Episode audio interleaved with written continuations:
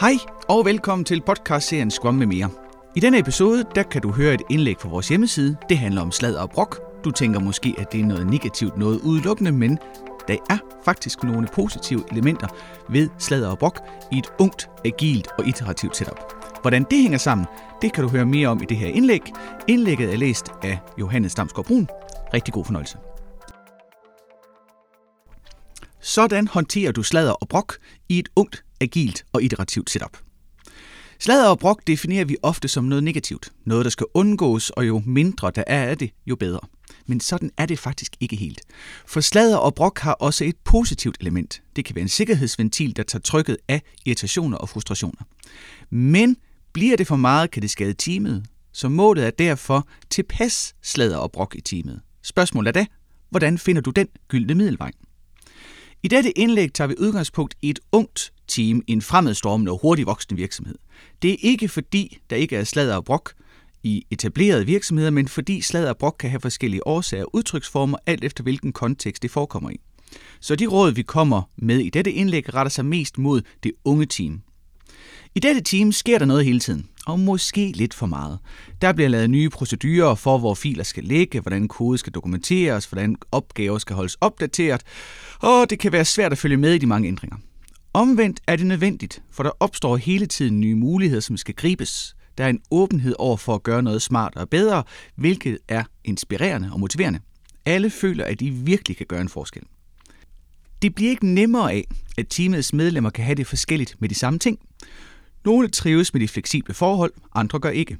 Nogle er strukturerede og kan fint holde trit med alle de regler og vejledninger, mens andre tumler rundt og bruger alt for meget tid på at finde selv de mest brugte filer og værktøjer.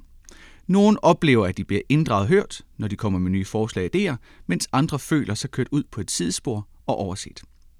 Så hvordan finder du ud af, hvordan dit team trives? Et godt udgangspunkt er at kigge på, hvordan sladder og brok trives i dit team. For den måde sladder og brok kommer til udtryk på, siger meget om, hvordan dit team har det. Hvordan det hænger sammen, det kommer her. Der er grundlæggende to poler til sladder og brok skalaen. Ved den ene pol er der slet ikke noget sladder og brok, der kommer til udtryk, mens det i den anden pol har mistet al retning mod en mulig løsning, og vi starter så med den første pol. For lidt sladder og brok tyder på stort internt pres. I et team, hvor regler og normer ændrer sig hurtigt, kan man nemt komme til at lave fejl eller gøre noget på en måde, som ikke stemmer overens med, hvad andre forventede. Det er ikke i sig selv problemet. Problemet er, at man altid giver sig selv skylden for det. Man laver en intern attribuering, når man skal forklare årsagen til fejlene. Kort sagt mener de, at det er deres egen skyld, at de ikke kan følge med. De arbejder ikke hurtigt nok, øh, de arbejder ikke nok, er ikke dygtige nok osv. Derfor slader og brokker man sig ikke for man kan ikke sladre og brokke sig over sig selv og sine egne manglende evner. Men i virkeligheden er problemet ikke mig. Hvis man konsekvent er bagud og ikke kan følge med, så er det et strukturelt problem og derfor noget, der skal løses i virksomheden og i teamet. Det er ikke noget, man kan løse selv.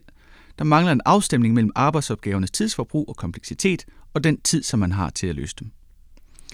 Endeløst brok og sladder skaber apati og tillært hjælpeløshed. Ved den anden pol er der omvendt alt for meget sladder og brok. Men værre endnu er det, at det er uden løsning og retning. Det bliver sladder og brok for sladder og brokkens skyld. Og det har en ganske forståelig forklaring.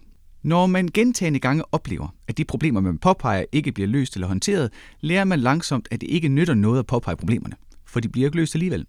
Så man kan lige så godt bare affinde sig med det og acceptere, at det hele er åndssvagt og demotiverende. Derfor skifter brok og sladder karakter fra at være en sikkerhedsventil fra små daglige frustrationer til at være en overlevelsesstrategi. Der skal simpelthen mere negativ energi og frustration ud, hvorfor sladeren bliver mere personrettet og ondsindet. Brokken bliver mere ukonstruktiv og hård, samtidig med, at den ikke længere peger på en løsning. Men det sker da ikke i denne virksomhed, hvor der hele tiden bliver taget nye idéer ind, og man er åben over for at gøre tingene på en ny og smart måde. Jo, det gør det faktisk. Og paradoxalt nok kan det faktisk ske oftere. For der vil altid være nogle inputs og idéer, som bliver skrottet. Oplever man det flere gange, at ens idéer bliver skrottet, samtidig med, at de andre nye idéer, der bliver accepteret, tager fart og skaber resultater, kan man nemt føle sig kørt ud på et sidespor og efterladt.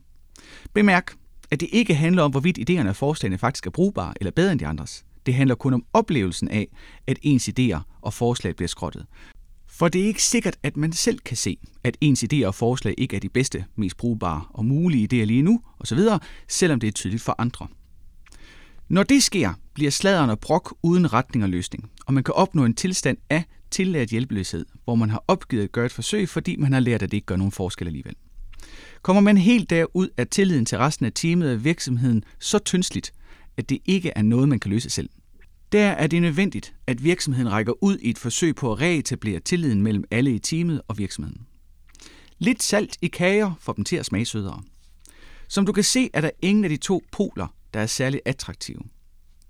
Uden tilpas meget sladder og brok bliver der ikke ventileret nok utilfredshed, men for meget bliver det formålsløst og uden retning.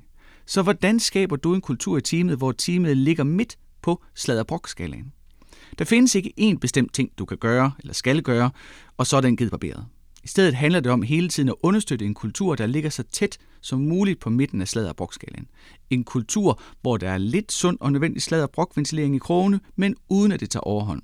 En kultur, hvor man føler, at man bliver hørt og forstået, når man påpeger et problem eller kommer med en løsning. Det kan være svært i en travl hverdag at huske følelser og sætte ord på dem. Derfor er det vigtigt, at du skaber tid og rum til, at det kan ske. Vores erfaring er, at retrospectives er et rigtig godt sted at gøre netop det. I et retrospektiv kan du vælge at have kulturen i fokus. Vi har i vores 10 retrospektiv klar til brug, som kan købes på som e-bog eller som hæfte, planlagt et sådan retrospektiv med temaet tillid og tryghed. Er teamets medlemmer trygge ved hinanden, så de kan dele deres sladder og brok, når opgaverne føles uoverskuelige og uoverkommelige? Føler man, at det, man har budt ind med løsninger og forslag er blevet taget til efterretning og fuldt til dørs? Er der en fornemmelse af tillid i teamet til hinanden? Du kan med fordel holde et retrospektivs med dette fokus med fast interval, eksempelvis hver 4. til 5. sprint. Dels giver det dig et indblik i kulturen i teamet, og dels er det med til at holde teamet så tæt på midten som muligt på sladderboksskalaen. Det var indlægget. Jeg håber, at du fandt det brugbart, og har du lyst til at læse det eller genfinde nogle af pointerne, så kan du finde indlægget inde på retrospectives.dk under bloggen. Har du kommentarer til indlægget, eller ris eller ros, så er du altid velkommen til at kontakte os på info